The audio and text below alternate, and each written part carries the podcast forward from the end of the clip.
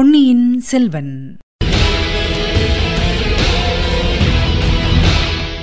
வணக்கம். நீங்கள் கேட்டுக்கொண்டிருப்ப தமிழசேஃபம். தமிழசேஃபமில் இனி நீங்கள் கேட்கலாம் பொன்னியின் செல்வன். வழங்குபவர் உங்கள் அன்பின் முனைவர் ரத்னமாலா புரூஸ். பொன்னியின் செல்வன் பாகம் 5, தியாக சிகரம், அத்தியாயம் 44, மலைக்குகையில். கொள்ளிடத்தின் தென்கரையை அடைந்ததும் ஆழ்வார்க்கடியான் மேற்றிசையை நோக்கிப் போனான். கொள்ளிடத்தின் உடைப்பினால் எங்கும் வெள்ளக்காடாக இருந்ததை பார்த்தான். ஆயினும் கொள்ளிடத்தில் தண்ணீர் மட்டம் குறைந்து வந்ததைப் போல் உடைப்பினால் தண்ணீர் பரவியிருந்த இடங்களிலும் வேகமாக தண்ணீர் வடிந்து கொண்டு வந்தது. கடைசியாக திருப்புரம்பியத்தை அடைந்தான். அந்த ஊர் மட்டும் அவ்வளவு வெள்ளத்தினாலும் பாதிக்கப்படாமல் இருந்ததை பார்த்து வியந்தான். ஆதிகாலத்தில் உலகமே பிரளயத்தில் ஆழ்ந்தபோது திருப்புரம்பியம் மட்டும் தண்ணீரில் முழுகாமலிருந்தது என்னும் வரலாறு இதனாலேதான் ஏற்பட்டது போலும் என்று எண்ணிக்கொண்டு பள்ளிப்படைக்காட்டை நெருங்கினான். அங்கே புயலினால் பல மரங்கள் சாய்ந்து விழுந்திருந்த போதிலும் அவன் ஒளிந்து பார்ப்பதற்கு வேண்டிய அடர்த்தியில்லாமல் போகவில்லை. அவ்விதம் பார்த்தபோது பள்ளிப்படை கோயில் வாசலில் ஆண்கள் மூவரும் ஒரு ஸ்திரீயும் நின்று பேசுவது தெரிந்தது. நன்றாய் உற்று பார்த்தபோது எல்லாரும் அவனுக்கு முன்னாலே தெரிந்தவர்கள் என்று அறிந்தான். அதே பள்ளிப்படைக்காட்டில் முதன்முதலில் சதி ஆலோசனைக்காக கூடியவர்களில் இந்த 3 ஆண் பிள்ளைகளும் இருந்தார்கள். ஒருவன் சோமன் சாம்பவன், இன்னொருவன் க்ரமவித்தன், 3வது ஆள் இடும்பன்காரி. ஸ்திரீ படகோட்டி முருகையனுடைய மனைவி. அவர்களில் இடும்பன்காரி மற்றவர்களுக்கு ஏதோ சொல்லிக் கொண்டிருந்தான். அச்செய்தி அவர்களுக்கு உற்சாகத்தை அளித்ததாக தெரிந்தது. சரி, அப்படியானால் நாமும் பச்சைமலை அடிவாரத்துக்கு உடனே புறப்படலாம். போய் சேர 2 நாள் பிடிக்கும் என்று சோமன் சாம்பவன் கூறியது ஆழ்வார்க்கடியான் காதில் விழுந்தது. அவர்களுக்கு முன்னால் தான் அங்கிருந்து புறப்பட்டு விடலாம் என்று எண்ணி ஆழ்வார்க்கடியான் திரும்பினான். அவனுடைய மார்புக்கு நேரே சிறிய கத்தியைக் கண்டு திடுக்கிட்டான். அதை பிடித்திருந்த கை பூங்குழலியின் கை என்று தெரிந்ததும் திகைப்பு நீங்கியது. இருவரும் ஒருவரை ஒருவர் தெரிந்து புன்னகையினால் தங்களின் வியப்பை தெரிவித்துக் கொண்டார்கள். சமிக்ஞையின் மூலமாக வாய் பேசாமல் சிறிது நேரம் காத்திருக்க வேண்டிய அவசியத்தையும் உணர்த்திக் கொண்டார்கள். சதிகாரர்கள் அங்கிருந்து போய்விட்டார்கள் என்று தெரிந்த பிறகு ஆழ்வார்க்கடியான், பூங்குழலி, தஞ்சாவூரிலிருந்து நீ எப்படி இங்கே வந்தாய்? எதற்காக வந்தாய் என்று கேட்டான்.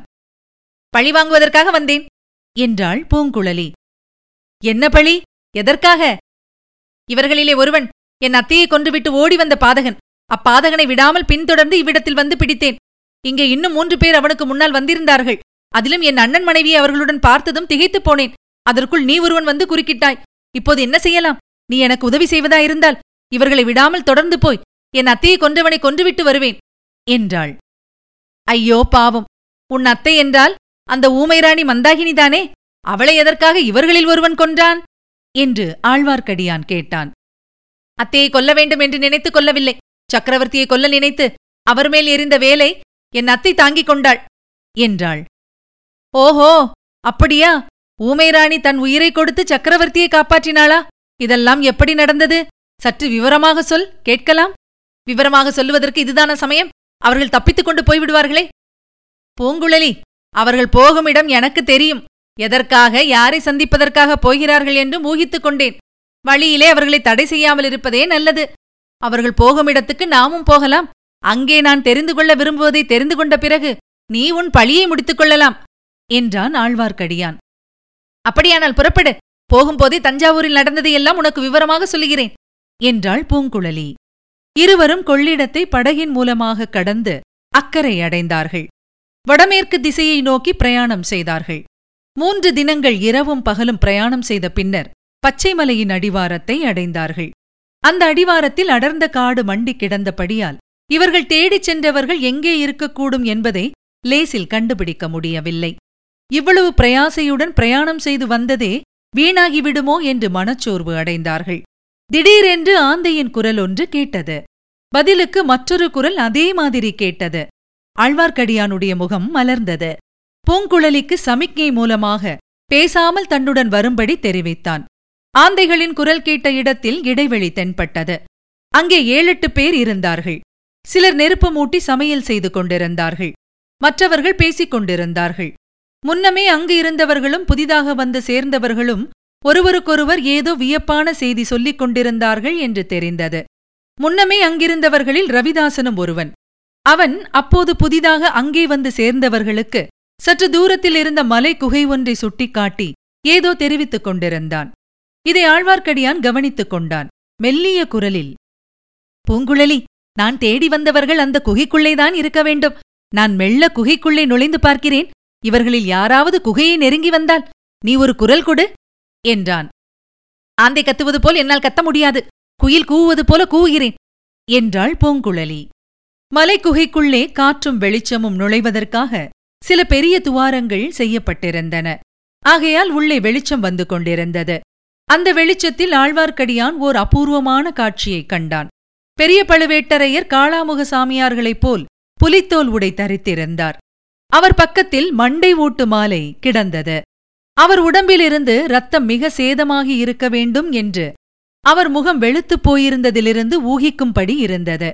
தரையிலே படுத்திருந்தவர் அப்போதுதான் சுயநினைவு பெற்று எழுந்து உட்கார முயன்றதாக தோன்றியது. ஏதோ பயங்கர சொப்பன உலகிலிருந்து அப்போதுதான் விழித்தெழுந்தவர் போல் காணப்பட்டார். அவருடைய கண்கள் திரு திருவென்று விழித்தன. அவர் பக்கத்தில் நந்தினி இருந்தாள். அவள் ஆபரண அலங்காரங்கள் கலையப்பெற்று தலைவிரி கோலமாக இருந்தாள். ஆயினும் அவளுடைய வசீகர சௌந்தரியம் முன்னைவிட பன்மடங்கு அதிகமாக பிரகாசித்தது. அன்பும் ஆதரவும் பரிதாபமும் பச்சாத்தாபமும் ததும்பிய குரலில், ஐயா, இந்த கஞ்சியை அருந்துங்கள் என்று கூறிக்கொண்டே ஒரு மண்பாத்திரத்தை அவரிடம் நீட்டிக்கொண்டிருந்தாள். பழுவேட்டரையர் அவளை திரும்பி பார்த்தார். அவர் முகத்தில் ஒரு கண நேரம் எல்லையற்ற இன்பத்துக்கு அறிகுறியான புன்னகை மலர்ந்தது. நந்தினி, என் பேரரசி, நீதானா இப்போது பேசினாய்?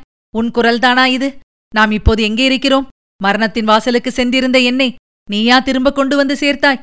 அன்று சாவித்திரி சத்தியவானுக்கு செய்ததை இன்று நீ எனக்கு செய்தாயா? எனக்கு நினைவு வந்தபோது உன்னுடைய மலர்க்கையினால் என்னுடைய மார்பை தொட்டு பார்த்து கொண்டிருந்ததாக தோன்றியதே, அது உண்மையா? 3 ஆண்டு காலமாக என்னை தொடவும் மறுத்தவள் கடைசியாக மனமிறங்கிவிட்டாயா? எங்கே? கொடு, கஞ்சியை கொடு. உன் கையினால் கஞ்சி கொடுத்தால் அதுவே எனக்கு தேவாமிர்தமாகும் என்றார். இவ்விதம் சொல்லிக்கொண்டே நந்தினியின் கையிலிருந்த மண்பாண்டத்தை வாங்கிக் கொண்டவர் திடீரென்று அவளை வெறுத்து பார்க்கத் தொடங்கினார். அடியோடு மாறிப்போன பயங்கரமான குரலில், அடி பாதகி, ராட்சசி, நீதானா? என்னை தொடுவதற்கு உனக்கு தைரியம் வந்ததா? என் நெஞ்சில் கத்தியால் குத்தப் பார்த்தாயா? அப்போது நான் விழித்துக் கொண்டேனா? இந்த பாத்திரத்தில் இருப்பது உண்மையில் கஞ்சிதானா அல்லது என்னை கொல்லுவதற்கான நஞ்சா? உன் கையால் கொடுப்பது தேவாமிர்தமானாலும் எனக்கு அது விஷமல்லவோ என்று கூறிவிட்டு அம்மண்பாண்டத்தை வீசி எறிந்தார். அது தடாலென்று குகைச்சுவரில் மோதி சுக்கு நூறாகி சிதறி விழுந்தது. இதுவரை நீங்கள் கேட்டது பொன்னியின் செல்வன். வழங்கியவர் உங்கள் அன்பின் முனைவர் ரத்னமாலா புரூஸ். மீண்டும் அடுத்த அத்தியாயத்தில் சந்திக்கலாம். இணைந்திருங்கள், மகிழ்ந்திருங்கள்.